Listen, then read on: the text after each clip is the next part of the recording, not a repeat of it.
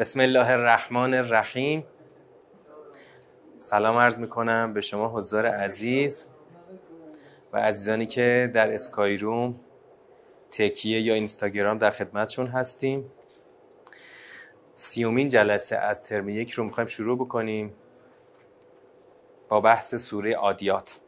سوره آدیات سوره است که خیلی خاصه.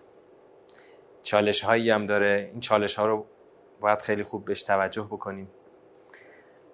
دور اول سوره رو می‌خونیم. بسم الله الرحمن الرحیم. والعادیات ضبحا قسم به دونده های شتابان. در حال نفس نفس زدن. فالموریات قدها به دنبال اون نفس زدن چی ایجاد می‌کنند؟ جرقه می افروزند پس به جرقه افروزان با زدن. فالمغیرات صبحا پس به تازندگان به هنگام صبح.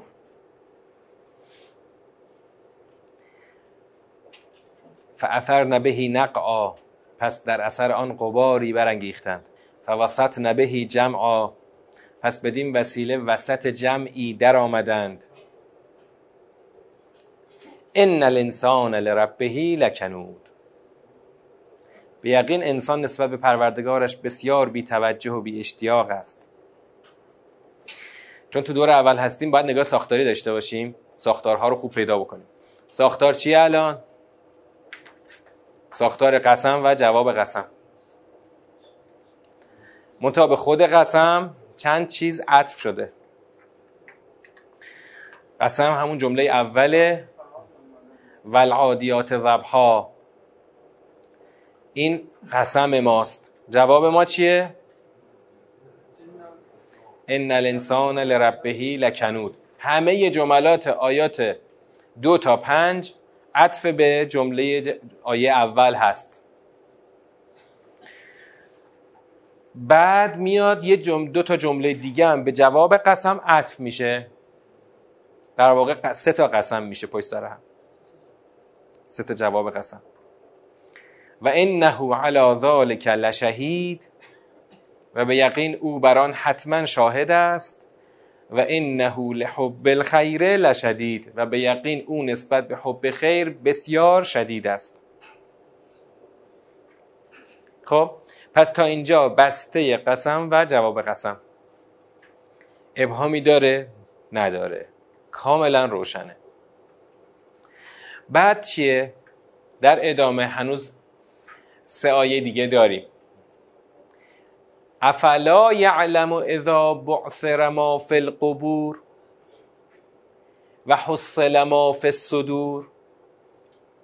ان ربهم بهم یومئذ لخبیر. کل این ستا کل این ستا یه فراز میشه که نسبتش با اون بسته قسم و جواب قسم چیه؟ از روی متن بگید. از روی متن. یه حرف داریم که اون قشنگ نشان دهنده این نسبته. حرف ف. حرف ف. افلا یعلمو اون ف پیوند برقرار می‌کنه. الان این خودش یه بسته است. این بسته رو پیوند میده به مجموعه قسم و جواب قسم. این پیوند برقرار میشه.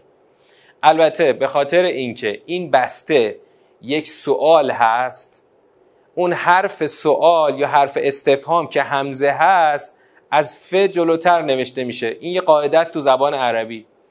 هر وقت که یه استفهام داشته باشی یه ف هم داشته باشی اون استفهام جلوتر از ف نوشته میشه. بله در ترجمه همون میشه پس. آیا نمی‌داند آنگاه که آنچه در قبر هاست برانگیخته شود و حسل ما فی و آنچه در سینه هاست فاش گردد؟ به یقین آن روز پروردگارشان به آنان خبیر است. خب خود این فراز پایانی یعنی سه جمله آخر خودش چه ساختاری داره؟ خودش در درونش یه ساختار داره. الان کاری به بخش اول نداریم. اصلا فرم کار نداشته باشه. خود این سه آیه در خودش ساختار داره. ساختارش چیه؟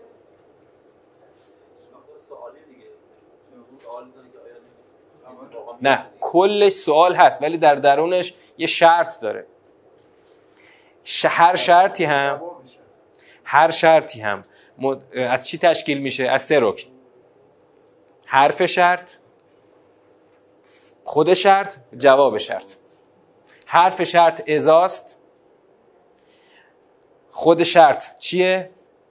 ببین فارسیش مثلا میگه اگر چنین شود چنان می‌شود. اگر حرفشه چنین شود شرطمونه چنان شود جوابمونه.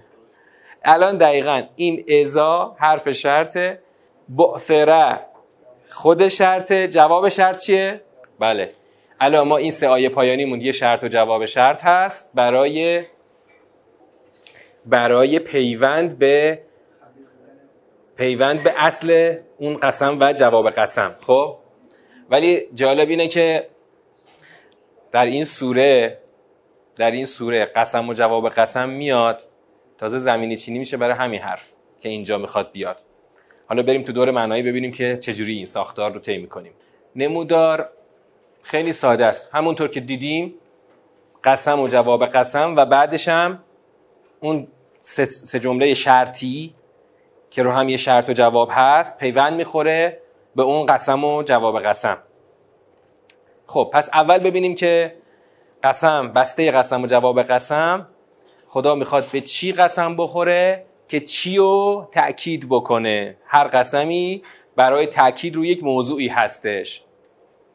و العادیات ضبها عادیات جمعه. جمع چیه؟ جمع چیه؟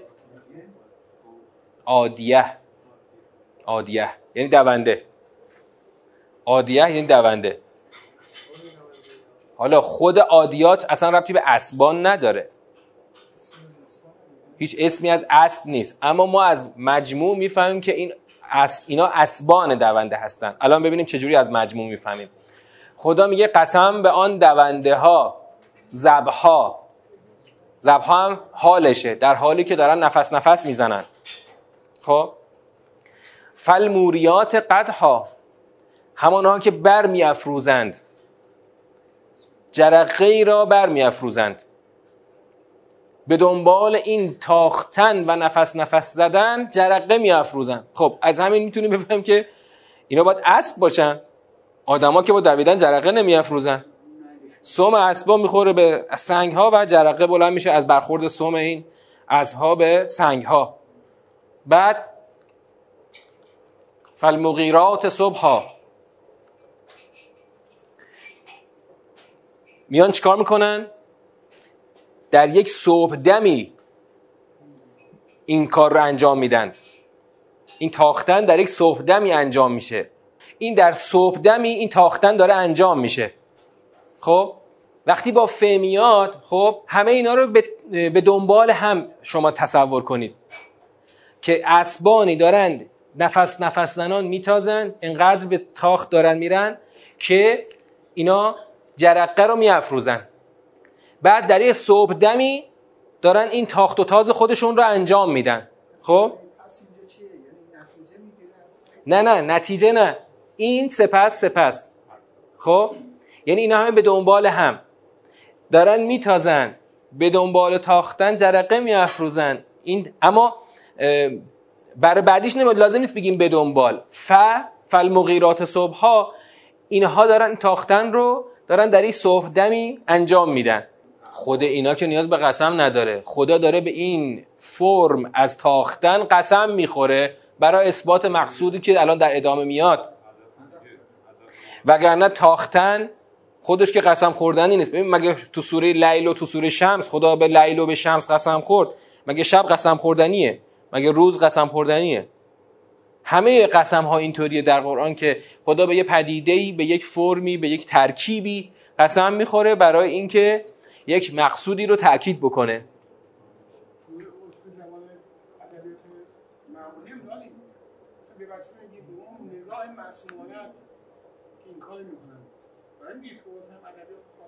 آره.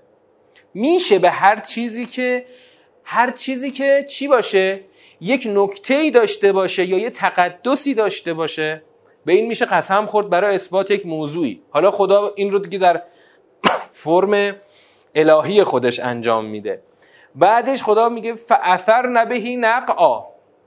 بر می انگیزند اثر نه بر می انگیزند گرد و غباری رو بر می انگیزند به هوا بلند می‌کنن اساره. اساره یسی رو اساره برانگیختن. برنگ... یعنی به, به هوا برخوا... بلند کردن. گرد و خاکی رو به هوا بلند می‌کنن. آخرین جمله از بسته قسم میگه فوسط نبهی جمعا. فوسط نبهی جمعا. به واسطه این تاختن به یک جمعی داخل می‌شوند و میشکافند. جمعی را میشکافند و به میانه این جمع وارد می‌شوند. خب؟ این, این باز دیگه خیلی قشنگ روشن می‌کنه که این چیه؟ اسبانی هستند که سوار دارند سوارکار دارند. چون دارند با هدف به یک نقطه ای میتازند. یه نقطه ای رو هدف گرفتن یه جمعی رو هدف گرفتن به تاخت دارن میتازن به میانه جمع وارد میشن. پس این نشون میده که سوار هم دارن این اسب ها فوسط نبهی جمعا. خب این بسته برای شما چه چیزی رو تداعی می‌کنه؟ چه توجهی رو در شما ایجاد می‌کنه؟ چی رو ایجاد می‌کنه در شما؟ خب. خود همین قبل اینکه حالا جواب رو بشنوید این فرمی که خدا از تاخت و تاز اسب ها ترسیم کرد چه تصویری در ذهن شما نقش میبنده؟ نه از این فرم شما سختیش کجا در میرید ببین تنها میگه ببین نفس نفس می‌زنن خب؟ گرد و خاک بلند می‌کنن خب؟ گرد و خاک بلند می‌کنن جرقه بلند می‌کنن. در یه صبح دمی دارن میتازن و به میانه یک جمعی وارد میشن و اون جمع رو میشکافن. این سختی توش نیست. اما شتاب توش هست. شتاب. و یه چیز دیگه هم هست. پاره کردن آرامش و صبحگاهی هم توش هست. یعنی اون فرض کن اون صبحگاه صبحگاه که اون جمع الان مثلا در یه خواب راحتی هستن این اسبان به تاخت دارن میان سر و صدا و شیهه و اینا تمام آرامش صبح به هم می‌زنن و این جمع رو به دو تقسیم می‌کنن. ببینید الان می‌خوایم تو بخش اول سوالم فقط می‌خواستم اینو توجه بکنید که از این بسته یک حس و حالی شکل می‌گیره. این یه حس و حالی شکل می‌گیره از مجموع این. حالا این همه رو مجموعی حساب کنید. رو هیچ کدوم از عناصر نمی‌خوایم به صورت خاص تمرکز کنیم. همه رو مجموعی حساب کنید.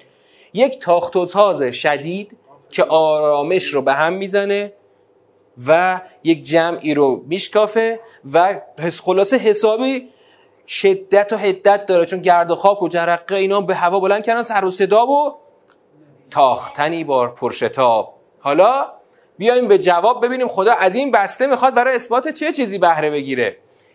اولین جواب ان الانسان لربه لکنود. قطعا انسان نسبت به پروردگار خودش ناسپاس است. تو اولین جواب اصلا خدا انگار ترمز دستی رو می‌کشه انگار. چون خدا داشت از یه شدت تاخت و تاز صحبت می‌کرد. اما یه دفعه انگار به یه فرودی میاد که انسان نسبت به پروردگارش ناسپاس است. کنود یعنی ناسپاس یعنی قدر نشناس یعنی بی اشتیاق بعد مردم در امور دنیایی چی هستن؟ پرشتاب، پرتوان. در امور که مربوط به خدا بشه همیشه بیمیلی و بیرغبتی هست. مثلا فرض کنید کسی می‌خواد امسال بره کنکور بده. تمام وقتشو من خودم سال 75 که کنکور دادم دیگه روز شب نداشتیم. همش مشغول خوندن بودیم. تمام وقتمون از هر وقتی می‌خواستیم استفاده کنیم یه تست بیشتر بزنیم که که تو کنکور یه تست بیشتر جلوتر باشیم. مدیریت وقت مدیریت زمان مدیریت تمام افکار تمام داده های ذهنی هزار جور مدیریت رو باید به کار می‌گرفتی تا بتونی تو اون آزمون موفق بشی. اون زمانم خیلی سخت بود صد بزرگی بود. بعد هم اما همین شتاب و توان رو می‌بینید در امور الهی ما به خرج نمیدیم. به خودمون نگاه کنیم که همین شتاب رو که در امور مادی به خرج میدیم در امور الهی به خرج نمیدیم. امور الهی همیشه افتان و خیزان انجام میشه. حالا به جمله بعد توجه کنید. و انه لحب الخیر لشدید. اینجا خدا چی می‌خواد بگه؟ همین انسان نسبت به حب خیر. حب خیر یعنی چی؟ دوست داشتن خوبی ها شدید است. یعنی اگر انسان نسبت به پروردگار بی میل و بی اشتیاق است این نه به این خاطر که میلش رو نداره. انسان میل دوست داشتن خوبی ها رو داره به قوت هم داره و بسیار نسبت به دوست داشتن هر آنچه که خوبی است. انسان میل شدیدی داره. خیر در زبان عربی معنی مال نیست. خیر می‌تونه در سیر کلام می‌تونه در سیر کلام یک مس... یکی از مصادیقش بشه مال. ولی خیر یعنی خوبی. نه ببینید این که یه آی... اون اولا تو آیه خیر مساوی با مال نشده باز در همون آیه هم. وقتی که در اون سیر کلام خداوند داره درباره ارث مثلا صحبت می‌کنه اونجا کلمه خیر بر مال مستاق پیدا می‌کنه. اما اون مستاق به معنی مفهوم خیر نمیشه. خیر خوبیه. انسان نسبت به هر آنچه که آن را خوب میپنداره و خوب می‌دونه برای خودش نسبت به اون میل شدید داره. و این میل خدا در انسان گذاشته. حالا خیر می‌تونه مال هم باشه چون مال رو برای خودش خوبی می‌دونه. انسان ذاتا به شر حب نداره. اون شر رو برای خودش خیر میدانه و نسبت به آن خیر حب, حب داره میل داره. این میل ربطی به خدا پیغمبر ابتداعا نداره. خداوند یه میل گذاشته. خداوند میل دوست داشتن هر آنچه که خوبی می‌داند برای خودش رو گذاشته. حالا ببینید یه سوال پیش میاد الان. میلش خدا گذاشته. یه سوالی پیش میاد. اگر انسان نسبت به خوبی ها میل شدید دارد چرا نسبت به پروردگار خود میل شدید ندارد و کنود هست؟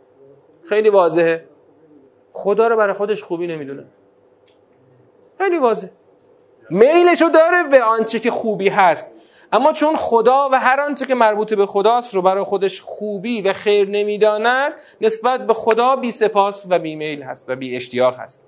خب دیگه بالاخره وقتی خداوند از انسان صحبت می‌کنه از جنس انسان صحبت می‌کنه. منظور یک فرد خاص که نیست. جنس انسان اگر ازش سوال بکنی از جنس انسان سوال کنی که آیا تو خودت اقرار می‌کنی که نسبت پروردگار بی سپاس هستی؟ ببین این که خیلی ها میگن یا خیلی ها نمیگن نگاه مستاقیه در منطق ما یه جنس داریم یه فصل داریم. هر وقت از جنس صحبت می‌کنیم همونی که تو کلام عادی بهش میگیم من نوعی. خب؟ من نوعی. من نوعی یعنی صرف نظر از اون علاقه خاص من. صرف نظر از ویژگی های شخصی من. من انسان نوعی تصدیق می‌کند که نسبت به پروردگار خود بی اشتیاق است. حالا پس این خیلی واضحه که انسان خدا رو برای خودش خوبی نمیدانه که نسبت به خدا بیمیل هست. یعنی اگر انسان واقعا چشمش باز باشه می‌تونه بفهمه که منشه همه خوبی ها خود خداست. و اگر می‌خواد خوبی ها رو به تمام به دست بیاره باید سراغ خود خدا بره. و نه در این دنیا و در کف زمین دنبال خوبی ها بگرده. حالا حالا قبل اینکه برم اون فراز سه جمله شرطی رو بخونم. هنوز باید یه سوالی رو جواب بدیم. سوالی که هنوز باید جواب بدیم قبل از رفتن به بخش بعدی اینه که نسبت قسم با جواب قسم از کجا در میاد؟ تو بسته قسم دیدیم که خداوند داره از یک شدت، هدت، سرعت و تاخت پرشتاب صحبت می‌کنه. این قسمت با کدومی که از این سه تا تناسب داره؟ بله. درسته. با سومی تناسب داره. چون حب خیر شدید دقیقا اون شدت تو سومی هست. بله. آره. حالا اگر واقعا این بسته قسم با اون انه لحب الخیر لشدید تناسب داره می‌خوایم یه برداشتی بکنیم. می‌خوایم یه برداشتی بکنیم. خدایا تو بسته قسم گفتی که اسبانی که سوارانی دارند به تاخت دارن در یک صبحگاهی میتازند به میانه جمعیتی. اینجا هم گفتی انه لحب الخیر لشدید. و از خود ما هم اقرار گرفته که خودمون هم گواه این مسئله هستیم و گواهی میدیم. می‌خوایم یه برداشتی بکنیم. خب خدایا اسبشو خودت دادی. تو به ما اسبی دادی در هم اسبی که بیرون می‌تونی سوارش بشی می‌تونی به تاخت بتازی. هم یه اسبی در درون ما نهادی و قرار دادی. اسبی که می‌تونیم بر مرادمون بر مرادمون مراد اون اسب سوار بشیم و چی؟ به قول معروف بتازیم به سمت اهدافمون. چنان بتازیم که حاضریم به خاطرش از خواب بزنیم در یک صبحگاهی پاشیم هنوز آفتاب نزده بتازیم به میانه جمعیتی تا مثلا به یه هدفی برسیم. خب؟ خب خودت دادی دی چرا پس توبیخ می‌کنی؟ خودت اسب دادی ما هم داریم میتازیم. خودت هم که داری در واقع از ما اقرار می‌گیری. خود یعنی ما خودمونم گواه این مسئله هستیم. یعنی اگر از از تک تک آدم بگم تو تاختن رو داری اصلا میل داری به سمت یه هدفی پیش بری؟ آره. آدم اگه این میل رو نداشتن که از خونه تکون نمیخوردن. اگه این میل رو نداشتن که کسی صبح حوصله نداشت از جاش بلند شه صبح جمعه ملت تا کی میخوابن؟ تا لنگ زور. چرا روزای جمعه خیابونا خلوته؟ چون قرار نیست کسی به جایی برسه. به یک هدفی. اما صبح شنبه همه علت طول مخصوصا شهرهای بزرگتر خیلی زودتر. شهرهای بزرگتر خیلی زودتر ملت باید بزنن بیرون تا به موقع به کارشون برسن. چون باید به کارش برسه وگرنه کسی بهش حقوق نمیده اون وقت که چه کار شخصی باشه چه بازاری باشه چه کارمند باشه. پس آدما این میلو دارن و به درستی هم دارن باید استفاده کنن. پس خدایا چرا ما رو داری توبیخ می‌کنی که نسبت چرا که چرا نسبت به پروردگارمان بیمیل هستیم؟ خب خدایا توی به ما یه اسبی دادی ما هم سوارش میشیم میتازیم. چرا توبیخ می‌کنی؟ خدا میگه بشر انسان خودم این اسب رو بهت دادم. بله من خدا که پروردگار تو هستم این اسب رو بهت دادم که سوارش بشی و بتازی.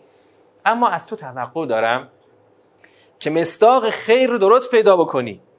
خیر خیری که واقعا برای تو بهتره و ماندنی تره پیش خودمه. خودم بهت اسب دادم اما ازت توقع دارم به سوی من بتازی نه به سوی دنیا بتازی. خب خدایا این توقع خیلی توقع بالاییه.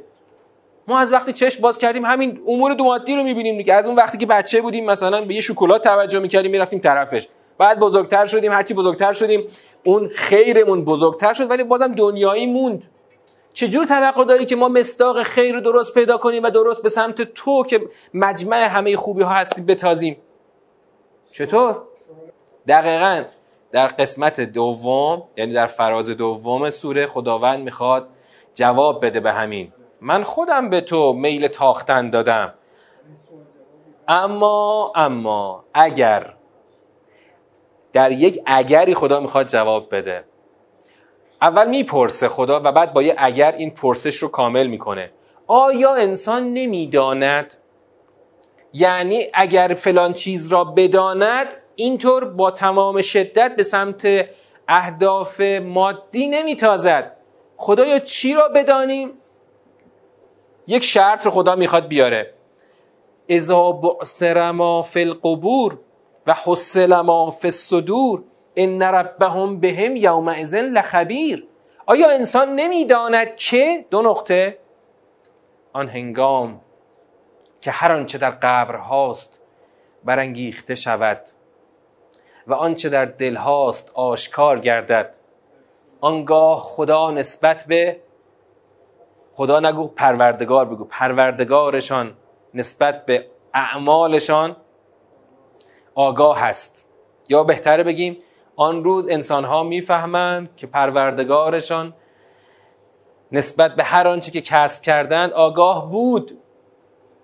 آدم اینجا نمی‌دانند. حالا یعنی چی؟ یعنی اگر همین الان آدم ها این گزاره را بدانند همون تاختن رو دیگه به سمت اهداف مادی جهدهی نمی کنند بلکه به سمت پروردگارشان جهدهی می کنند خب جمله جمله رو خوب بشکافیم. خدایا چی رو باید بدونیم؟ توقع داریم ما چی رو بدونیم که اگر بدانیم اون وقت تاختمون رو مسیر تاخت و تازمون رو تغییر میدیم به سمت خودت؟ اذا بعثر ما فی القبور. بعثر یک روفل رباعیه که خود در خود زبان عربی ترکیب شده. ترکیب از چیه؟ ترکیب از بعثه و اثره بعث اثره شده بعثره با سه سه نقطه. بعث یعنی برانگیخته شدن. اثره یعنی چی؟ یک در واقع زیر و رو شدن. خب؟ زیر و رو شدن. حالا اگر برانگیختنی باشه که با زیر و رو شدن تو هم باشه میشه بعثره یعنی خدا میگه آن هنگام که انسان ها انسان ها نگو هر آن خدا نگفته انسان ها گفته ما فی القبور یعنی انسان هایی که همه در قبر هستن. زیر و رو میشن و برانگیخته میشن. یعنی خاک زیر و رو میشه انسان ها برانگیخته میشن و دوباره خدا اونها رو زنده می‌کنه. اذا بعثر ما فی القبور. وقتی که بعثر ما فی القبور اتفاق میفته بعدش چی میشه؟ حسل ما فی الصدور اتفاق میفته هر آنچه که در دلها هست آشکار میشه. حاصل میشه هر آنچه که در نهان دل هاست. یعنی همه پرونده ها باز میشه. انسان ها زیر و رو میشن و از خاک زنده میشن و همه پرونده ها رو میشه. اون هنگام ان ربهم بهم یومئذ لخبیر. در آن روز پروردگارشان به همه رفتارشان همه اعمالشان اعتقاداتشان افکارشان همه چیزشون آگاه هست. لخبیر قطعا آگاه هست خبیر هم بر وزن فعیل چی نشون میده؟ با خبر بودنی که دوام داره و ثبات داره در طول زمان. خب یعنی چی خدایا؟ دقیقا یعنی چی؟ یعنی خدا می‌خواد بگه اگر تو یک جمله رو یک گزاره رو درست به در برای خودت فهمیده باشی و برای خودت جا انداخته باشی. این که روزی خواهد آمد که تو برانگیخته میشی همه پرونده ها گشوده میشه در اون روز می‌بینی که خدا به همه رفتار و اعمال تو آگاه بوده. من اگه همین رو بدونم چی میشه اون وقت؟ اگر همین رو بدونم مسیر تاختنم تغییر میدم. چطور خدایا؟ چه ربطی داره؟ ربطش البته خیلی واضحه. من اگر بدانم که روزی خواهد آمد که خدا به همه اعمال من آگاه هست خب قطعا در الان که سوار اون اسب مراد هستم این افسار اسب کدوم بری می‌کشم؟ به سمتی می‌کشم که خدا که فردا که روز آشکار شدن خبیر بودن خداست الان خبیر اون روز آشکار میشه که خدا خبیر. در اون روز چی نباشم؟ پیش خدا سرفکنده نباشم. پیش خدا سربزیر نباشم. خیلی خیلی جالب می‌خوام به یه نکته توجهتون بدم. جمله شرطیه که خدا اینجا آورده تمام میشه همینجا. اصلا خدا از بعدش صحبت نکرد. خب خدایا تو خبیر هستی و آن روز آشکار میشه بعد چی میشه؟ از بعدش خدا هیچی نگفته. این عجیب نیست.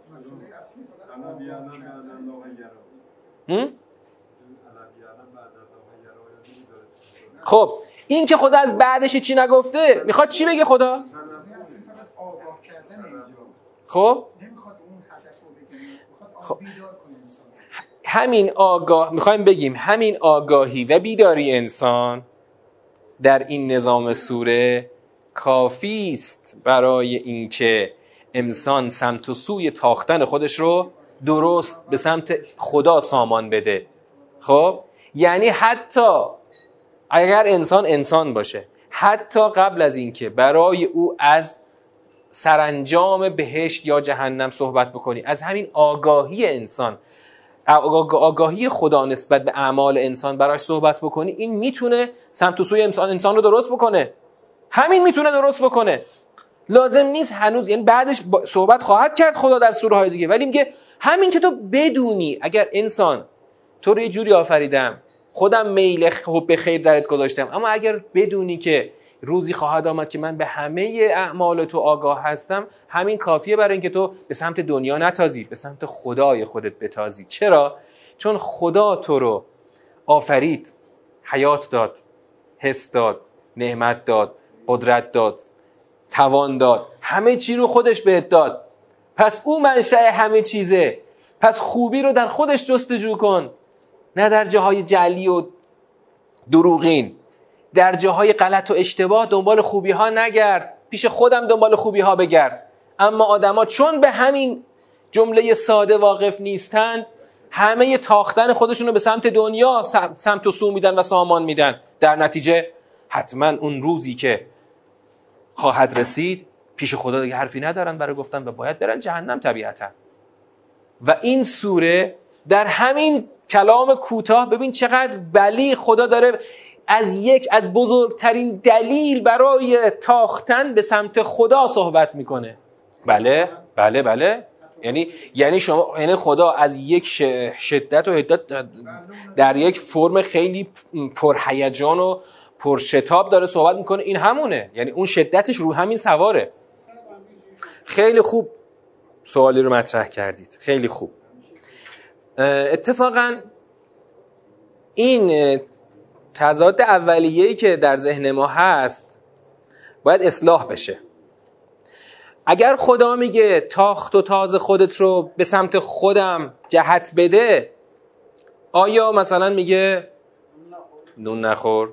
آیا میگه مثلا خونه نساز؟ نه. همه اینا رو داشته باش چون ما موجود مادی هستیم. باید صبح تا شب سه وعده غذا بخوریم وگرنه پس میفتیم اما همه اینا رو خدایی جهت بده. همش رو به سمت خدا جهت بده. و همه رو برای خدا انجام بده تا همه اینا تبدیل بشه خوبی هایی در پیش خدا. مثلا اون زمان که حضرت علی علیه السلام حکومت نداشت تو اون 25 سال مگه چیکار می‌کرد؟ چا میکن نخلستان درست می‌کرد. خب؟ یعنی صبح تا شب مثل یک کشاورز مثل یه عمله سرگذر که می‌برید صبح, صبح تا شب کار کنه بدون که کسی بهش موز بده. برای برای خودش داشت نخلستان کار می‌کرد چا میکن همه اینا دقیقا آیا, آیا شک داریم که جز برای خدا بوده؟ آقا من الان حکومت ندارم. مردم نخواستن من برشون حکومت کنم. چیکار کنم؟ برم بشینم تو خونه دست رو دست بذارم. یک روز تو خونه نمیشونم دست رو دست بذارم. از همون فرداش پا میشم یه کیسه هسته خورما میندازم رو دوشم. وقتی ازش می‌پرسن کجا میری میگه چی داری می‌بری؟ میگه صد هزار تا درخت خورما دارم می‌برم. یعنی می‌برم اینا رو بکارم 20 سال دیگه اینا بشه مثلا یه نخلی بشه به خورما بده.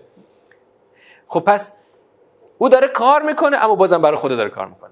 همین کاری که داره می‌کنه همون آدمی که در جهت دنیا قدم برمیداره می‌تونه همون کار رو بدون هیچ جنبه خدایی انجام بده. پس این به ما نشون میده که ما می‌تونیم هر کاری رو برای خدا انجام بدیم. البته کارهای کارهای مباح دیگه. کارهای مباح نه کارهایی که تو فضای حرام باشه که اصلا معنا نداره. اصلا نه کاملا نف نمی‌کنه اصلا نف نمی‌کنه. اصلا اون شکی وجود نداره که انسان نیاز به نون داره. حالا منتها نکتهش اینه. ببین اگر شما جامعه خودت رو بر اساس ارزش های الهی تربیت بکنی حتی اون وقتی که نون نداره طبق سوری فجر دینش رو گم نمی‌کنه. خب؟ اما هنوز وقتی جامعه تربیت یافته نیست قطعا فقر به کفر می‌رسه. خدا چرا توقع داره؟ یکی شاید بپرسه آیا خدا مثلا یاد نداده که جامعه رو چجوری مثلا ثروتمند بکنیم؟ هدف اولیه خدا از ساختن یک جامعه الهی ثروتمند کردن جامعه نیست. هدف جهت دادن انسان به سوی خداست. تو این تو هر جامعه یه دی به ثروت می‌رسن. حتی اگر عدالت باشه. نه الان که عدالت نیست چون هنوز ما نظامش رو نساختیم. نظام حاوی عدالت رو ما نساختیم. می‌خوایم بسازیم.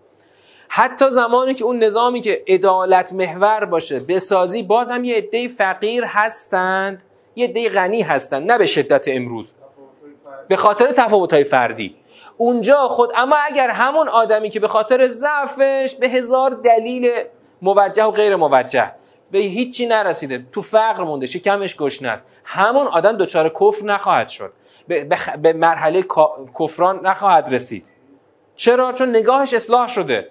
اون وقت یعنی طبق سوره فجر اون آدمه میشه که خدا ازش گرفته ولی خدا ازش توقع داره که برنگردی بگی خدا منو خار کردا.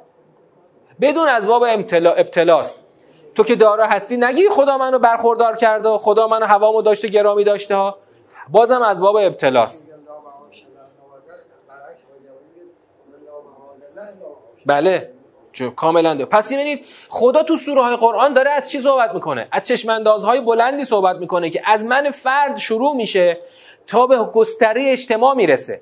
اگر شما فرد خودت نسبت به سوره عادیات توجیه بشی کم کم جامعه ای خواهی داشت که نسبت به هدف تاختن توجیه باشه. اسب مراد رو به سمت دنیا نتازون. به سمت خدا جهت بده. افسارش رو بگیر این طرف به سمت خدا بتاز. خب این باید من توجیه بشم. من فرد اول توجیه بشم تا بعدا جامعه من توجیه بشه. اما شما فرض کن تو جامعه ما یعنی واقعا چی بگم؟ فرد رو تصحیح نمی کنیم توجیه بکنیم. بعد توقع داریم جامعه به سمت اهداف الهی بتازه. اون نمیشه. نکنید من یه نکته رو بخوام یادآوری کنم. وقتی خدا در سوره های قرآن داره از چشماندازها و آرمانها صحبت می‌کنه داره از اون نقطه هدف صحبت می‌کنه. طبیعتا شما نباید با نگاه مصداقی به موضوع نگاه کنید. اصلا همه همه انسان های کره زمین باشن. خوبه؟ خوبه؟ همه انسان ها همه انسان های روی کره زمین باشن. ببینید شما وقتی میاید روی یک مستاق زوم می‌کنید از اون سیر مفهومی قطعا دور میشید. کجا شعاره؟ کجا شعاره؟ یعنی چی؟ عملا زندگی چه چیز دیگه است؟ اتفاقا زندگی رو من من باور دارم. من باور دارم زندگی عرصه تاختنه. تو این که داری افسار اسب و چپ و راست می‌کنی خب تو این وری جهت بده. ببینید یا کنید وقتی میگم نگاهتون رو مفهومی کنید همینجا به نقطه نقطه مهمی می‌رسیم. آقا شما شک دارید؟ آیا شک دارید خدا یه اسب داده افسارش هم داده دستت؟ داده یا نداده؟ داده دیگه. آقا من خودم صبح میشم یه انرژی دارم. این انرژی می‌تونم خرج هر چیزی بکنم. اگر اگر تو نسبت به اهداف نسبت به پروردگار خودت که تو رو آفرید تو رو سامان داد تو رو تصویه کرد توجیه باشی نسبت به همون خدا رو می‌کنی. یعنی همون نقطه که می‌خوای این افسار رو به دست بگیری همونجا این اراده رو به خرج بده. اینو به این ور بکش افسار رو همونجا اگه به خدای خود توجه نداشته باشی به این طرف می‌کشی. اینجا همینجا نقطه افتراق آدم ها همینجاست. حالا تو بگو میلیون ها نفر اون خب برن.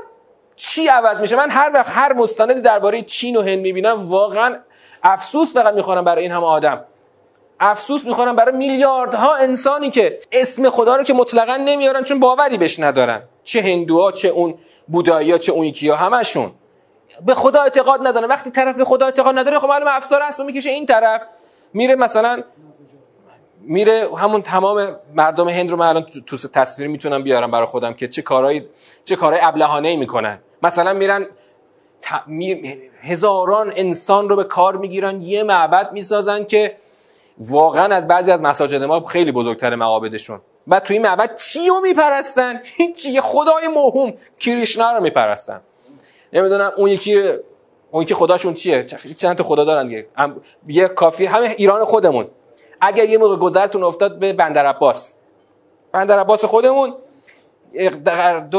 دو, سه قرن پیش حدود دوره صفویه یه مش هندی اومدن اونجا کار کردن. زندگی دیگه اونجا موندن. بعد اینا برای اینکه خواستن اون اعتقادات هندویی خودشون حفظ کنن یه دونه معبد هندو تو بندر عباس ساختن.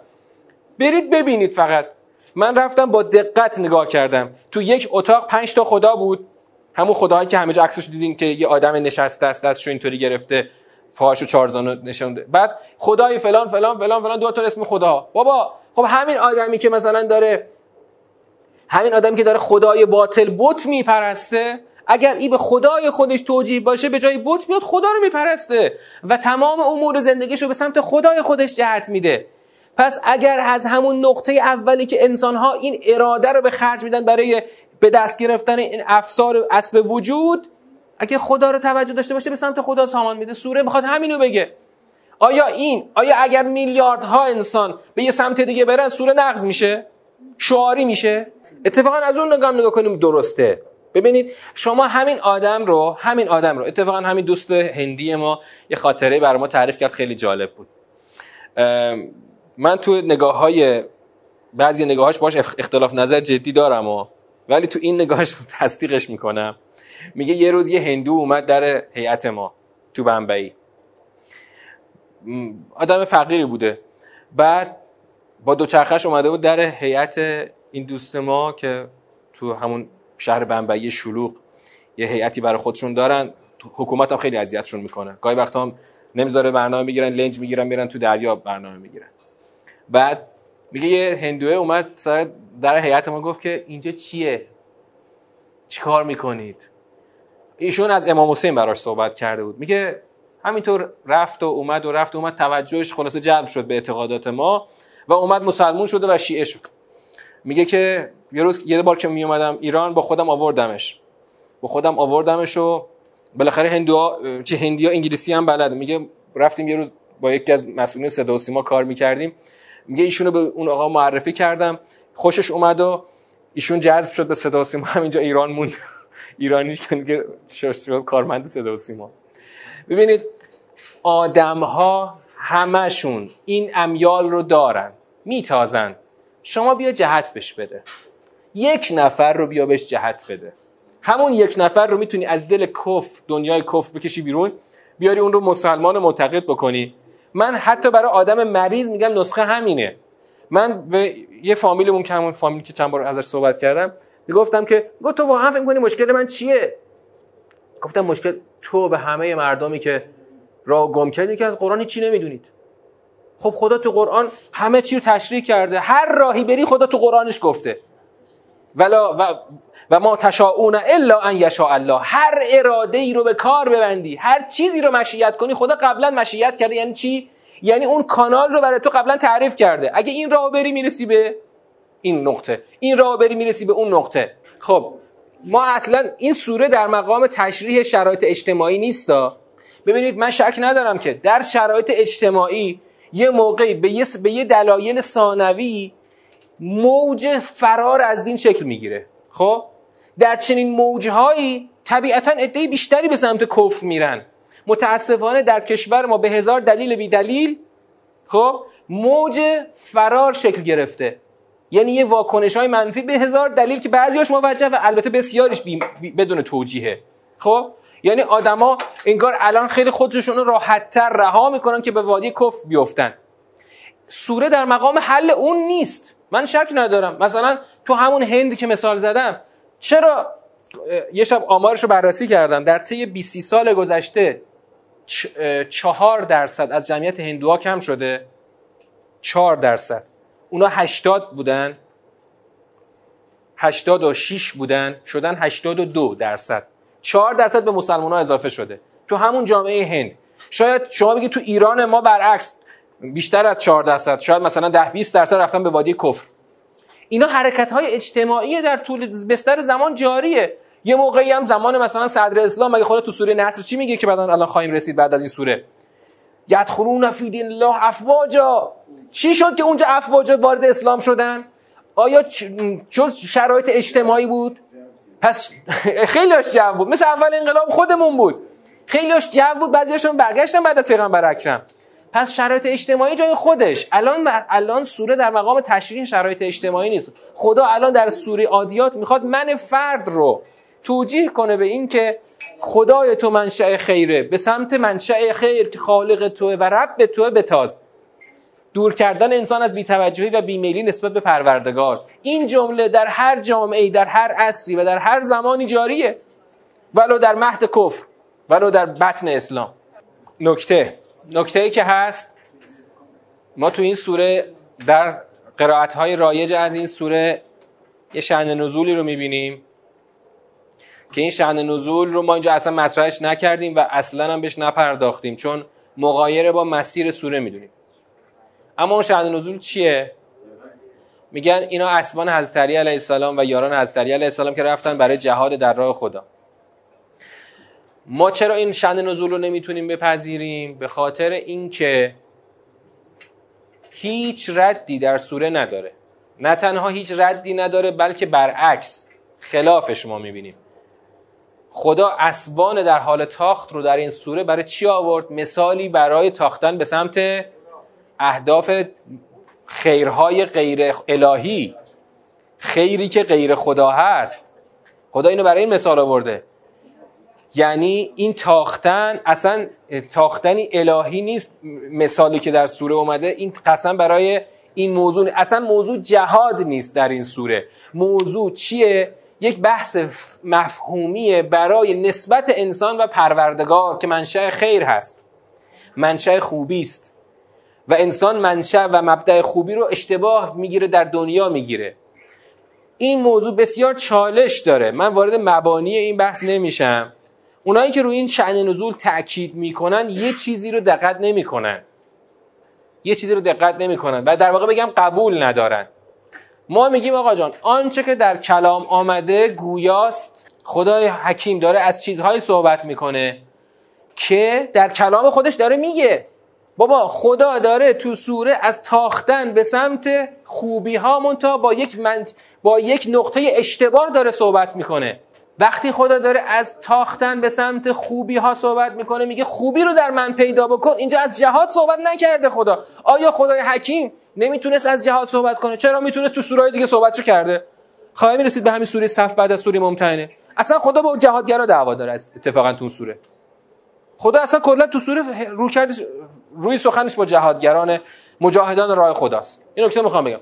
آقا اصلا ممکنه همچین شعن نزولی هم وارد شده باشه بعد از بررسی صحت سند. آقا توی فرض کن فلان غزوه تاختند. تاختند. اولا سوره مکیه.